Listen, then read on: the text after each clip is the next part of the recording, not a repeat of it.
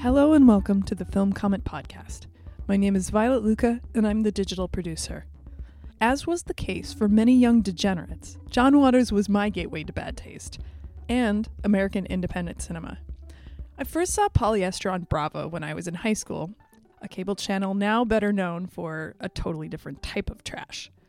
I enjoyed a brief chat with Mr. Waters a few weeks ago, before he appeared on FX's feud as William Castle, which is why I didn't ask him about it. Besides his movies, Trump, reality TV, beehives, and Parker Tyler all came up. Here's our conversation.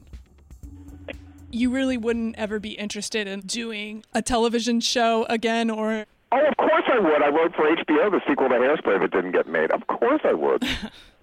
do you feel like that's more of a fertile i mean you've obviously been focusing more on things in the art world or you know writing books or doing sort of these speaking engagements but i mean if there Right. was an opportunity. no, no, no. I've had four. That isn't completely true. It's the ones you know about. I had four different development deals with Hollywood studios that they paid me to write something that never got made. oh So I continue to do that, and that still pays better than any of the other fields I'm in. But um, the books do kind of well, and, and so I signed another two-book deal, and I have another book coming out called Make Trouble, which is, is my is a gift book of my commencement speech I gave at RISD a couple of years ago. That comes out very soon, and I'm going on a three-week tour for that. So. uh yeah, I continue to be a writer. I write movies, I write books, I write my stand-up show, I write everything. I think I'm probably a writer more than any other job I've ever had because I use writing in every one of those jobs. I've never directed a movie I didn't write, and I know I never will. and why i mean is it just not of interest to you to like try No, and it's not. Because to me, thinking it up is the most fun. From then on in, uh, you have to make it real, then the hell begins. with all the notes. And when you're writing it and thinking it up, it's just you and the characters that you're giving birth to in your head. You don't have to hear what anybody thinks of them yet. You haven't had it market tested where they say, "Who's the least favorite character?" and they pick the villain. Duh. yeah it seems a bit market testing. though, I you know I had a a uh, the what's the name of that company that does it NRG or whatever. The head of the company once said to me, "I don't know what what norm do we test you against." Which I thought was very honest. Yes, very honest. I because I mean I was thinking I mean sort of return to the question of like reality television and this I don't want to say raunch culture because it's so kind of like toothless. I've never seen a reality television show. Yeah. I, I haven't because I find the concept insulting to the people doing because it's elitist. It's asking you to feel superior to Right. what you're watching and make fun of those people. And I don't. People say, "Well, John, what do you think you've done?" I disagree. I don't think I've ever asked you to feel superior. I've asked you to be in wonder and amazement at some characters, but not feel superior and laugh at. I hope you're always laughing with them. Right. I mean, to sort of return to polyester for a second, the the thing with reality television is that in polyester, the the villains say we're free, white, rich, and happy, and that seemed and like the whole point of uh, a lot of your subversion or the bad quote unquote bad taste in your films is to take down what is proper society, all of these structures that are like oppressive to the characters that we're actually on the side of. You know. Yeah, after she said that in the movie, I think she gets run over by a car in about three minutes. Yes, so. exactly. So it's so it's so I feel like the the trash in your films is more about it has a different relationship to personality and also I think maybe to nostalgia and it would be I mean even thinking of something like Female Trouble the way you know that film came out a few years before like American Graffiti and its relationship to like the late 50s early 60s is so different than what anyone else was putting on celluloid at that time. Well, you you talk about female trouble in a way. I understand what you mean, but was female trouble nostalgic? I think it was predicting the future of punk, more so than looking back. Right. I mean, it wasn't it wasn't depicting the past in this loving way at all. Oh, I think it kind of was. I mean, I mean that that whole look and everything. I mean, the the look of the people in that movie. But then Divine even thinks the Divine's character thinks she looks even prettier when she's scarred and everything. So in a way, I was dealing with a cer- certainly when I made that movie. in 1974. Well, in Baltimore, women still wore their hair like that. It took a long time for teased hair to vanish from this town. There's still one or two beauty parlors that do those hairdos for real without irony. Oh wow! That that are the rare birds of, of women that are much very elderly now that still wear their hair like that. We'll, we'll seek out a hairdresser that knows how to give an air lift or a double bubble because mm-hmm. certainly the hairdressers of today do not know how to do that this interview is sort of nominally tied to the release of uh, Multiple Maniacs by Criterion. Right. By... Multiple Maniacs, the way Divine looked in that was before we had Van Smith, who was who did all the makeup and costumes, and Divine's look from Pink Flamingos on. But I think Divine was very much in Multiple Maniacs, being she would Divine was my Liz Taylor really, and yes. I think that was Divine's Liz look certainly was in Multiple Maniacs, definitely with a mink coat and the eyebrows and the hair. It was it was influenced by Elizabeth Taylor and the Diane Arbus photo of the woman with the husband that looked like he was kind of illiterate and the baby that was drooling and she had perfect stenciled eyebrows and and Dawn Davenport hairdo. I mean, in a way, that was the real the real kind of image in female trouble. Now, in Multiple Maniacs, it was more Elizabeth Taylor suddenly last summer, I think. Yeah. Well, I mean, I, the, even the way that she's introduced in the film where she you know she's lying she's reclining with her back to the camera it's like very Rubenesque yes pose, right? yes yeah. yes it's it's very cla- something classical about it well it's, it's actually overexposed, but I, will take classical any day. I mean, actually, I mean, I wanted to talk to you about the camera work and the cinematography, aside from any sort of like technical issues. I mean, I think well, that the technical issue, I should be in, uh, you know, cinematographer jail for for, uh, for zoom lens abuse. because that was the first time we ever had one, so I was just using it constantly. I mean, I didn't know what I was doing when I made that movie, but that's why you can call it primitive or amateurish, depending on if you like the movie or not. Um, I was that whole movie was made with just myself and one guy that was kind of like a teamster type that I didn't know that somehow got that equipment that I rented. I didn't ask where he got it. I think it came from a TV station because uh I mean, he didn't he didn't steal it. He took it back, but I don't know if they ever knew that it was being rented to me, because those were the kind of cameras before they had video cameras. So those kind of magnetic sound on film, kind of reversal film was the kind of cameras that the news teams used at the time. Mm-hmm. So um, I didn't know how to do any of it. He taught me and helped me, and I tried to find him because I thought what could he have thought? You know, I mean, he would spend like 20 hour days with us shooting well, he shot only the stuff that had sound film. He wasn't there for the rosary job. That might have been a bit much for him. But um, all all the the the footage that just has no lip sync and just has uh, music under it. That that was filmed with a silent camera, a Bell and Howell wind up camera, the kind same kind I'd used for Mondo Trasho. Yeah, I mean the conclusion of the film, you know, which is uh, scored to whole the Mars section of the, right. the the planet suite. I mean, it's weird because you obviously, you know, you were reacting to a lot of things that were in the air in that film. You know, the Manson murders. You, you talked about how you had to like sort of re- rewrite a bit of the script because this, the murders were solved. Yeah, because when we made it, no one knew who did that crime. Right, right. And we and, and the plot was that Divine had tricked the husband into thinking he did it.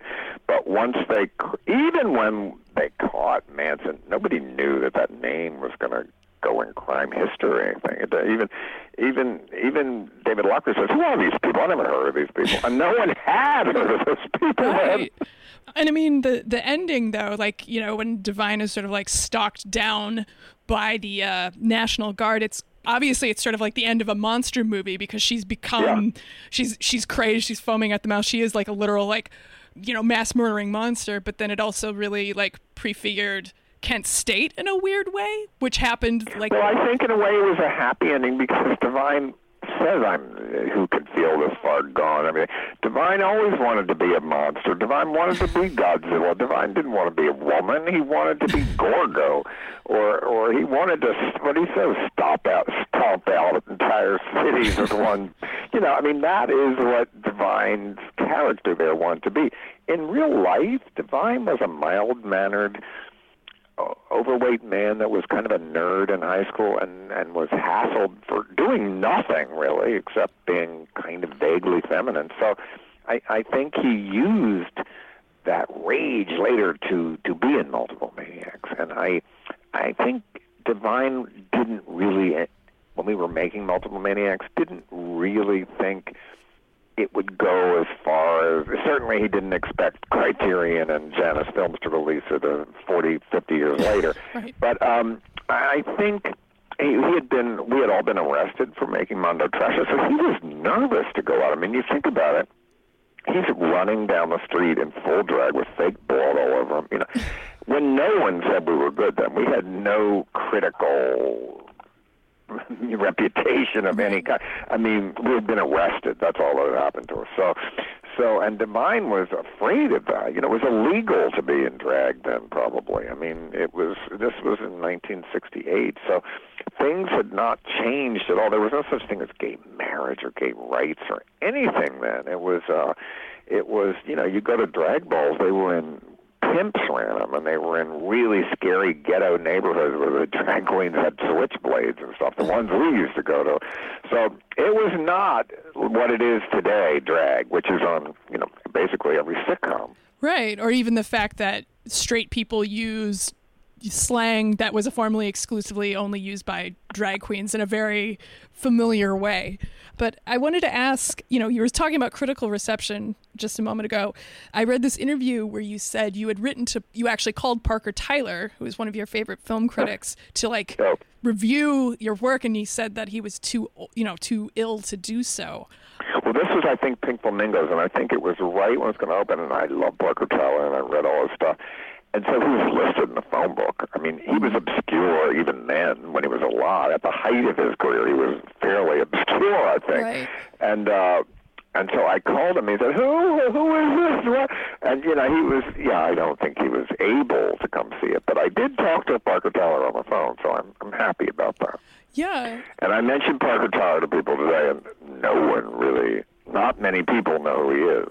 Yeah, it's um he was David I'm Board- glad you do. David Bordwell did this wonderful book recently that sort of appraised his writing style along with um, Manny Farber and a couple other Right. writers of that era. But I, I wonder, are there any pieces by him that sort of stick out in your mind Pieces of what? of, of film criticism by Parker Tyler that you? Oh, well, certainly his book on underground movies, and uh, and and you know, some of these books were like the shadow of an airplane on the Empire State Building. I mean, you read them today, you're amazed that they were published, only because they're very obscure. But people bought those kind of books then. Yeah.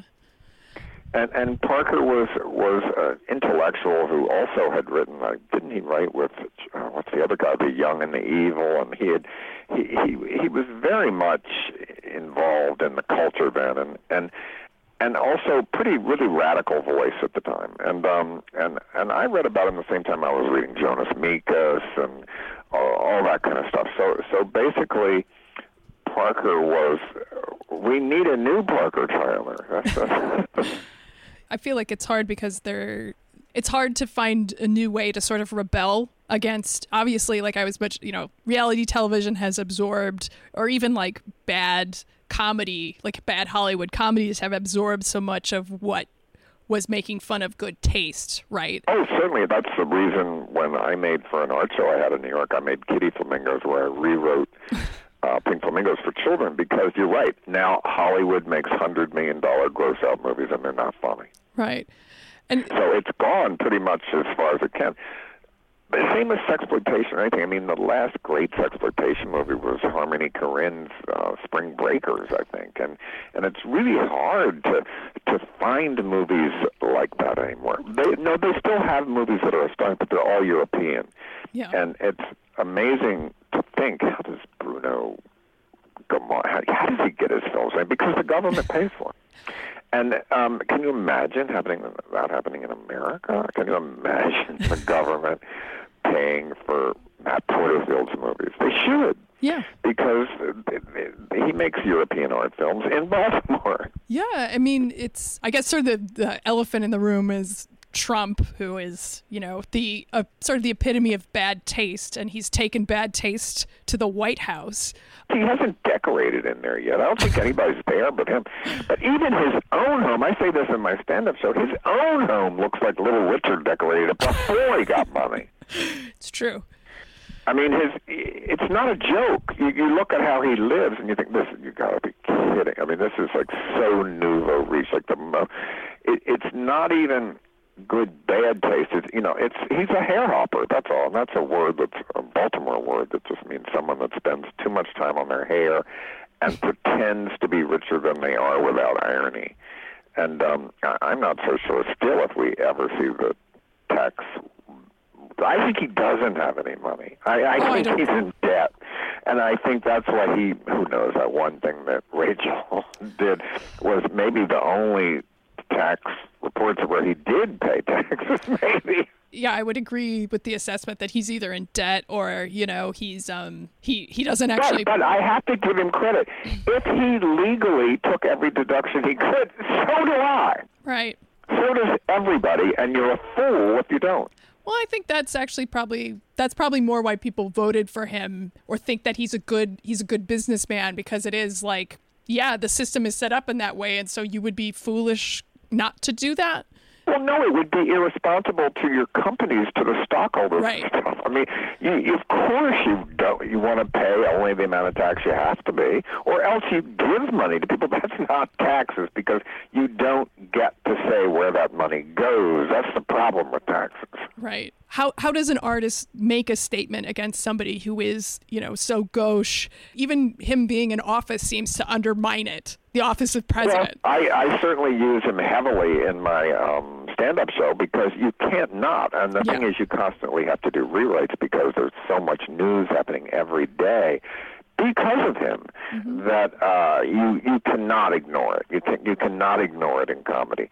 And i- is it hard to parody uh, a, a fool, basically? Um, no, it isn't because he sets himself up for it. You know, you try to talk. He talks about. I heard that son talking about the Trump library. What could be in that? You know, he does never read a book. He didn't even read the ones that supposedly he wrote that were ghostwritten. So what could possibly be in the Trump library? And I, you know, it, what art is he going to hang in the White House? I mean, I, I I'm amazed what his taste in art could be. I, I don't know. Just pictures of himself, I guess. Yes.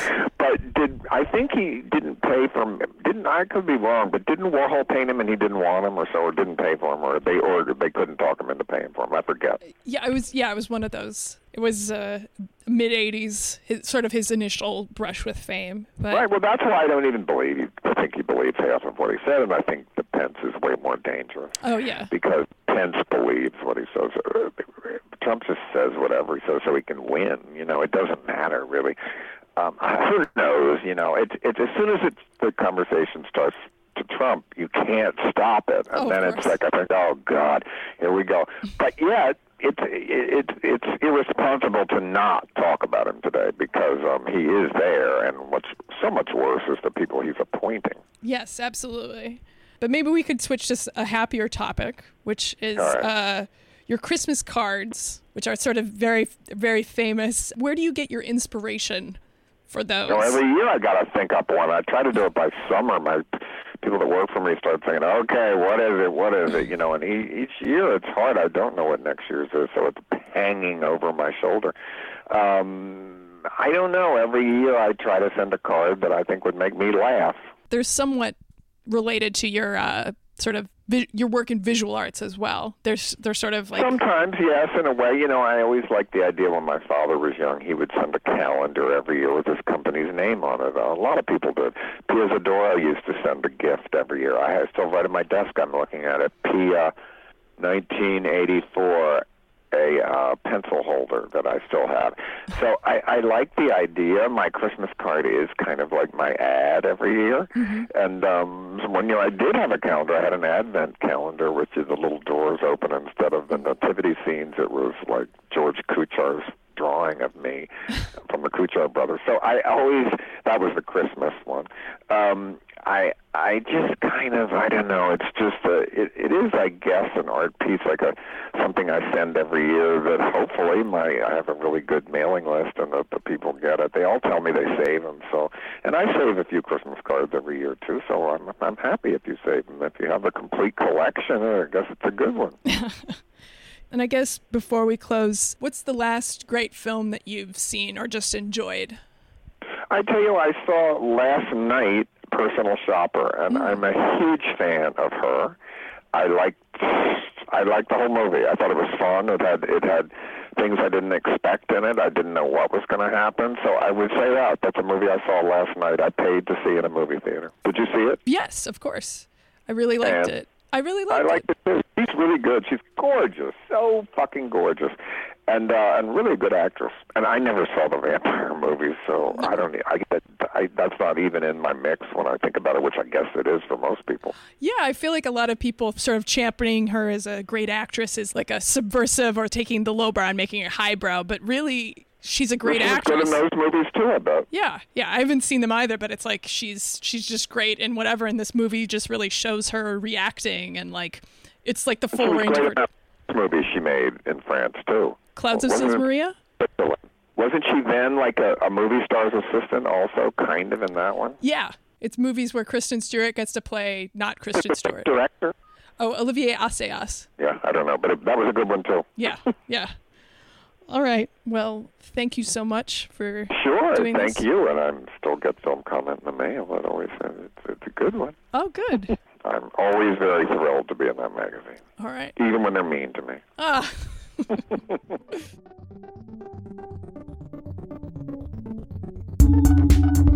You've been listening to the Film Comment Podcast, produced by Violet Lucca and Nicholas Rapold, and edited by Michael Odemark. You can subscribe to this podcast on iTunes, Stitcher, or Google Play. Film Comment is a bi monthly magazine published by the Film Society of Lincoln Center. Since 1962, Film Comment has featured in depth reviews, critical analysis, and feature coverage of mainstream, art house, and avant garde filmmaking from around the world. Visit us online at filmcomment.com slash subscribe to purchase a digital or print subscription to the magazine. Film Comment, at the heart of film culture for over 50 years.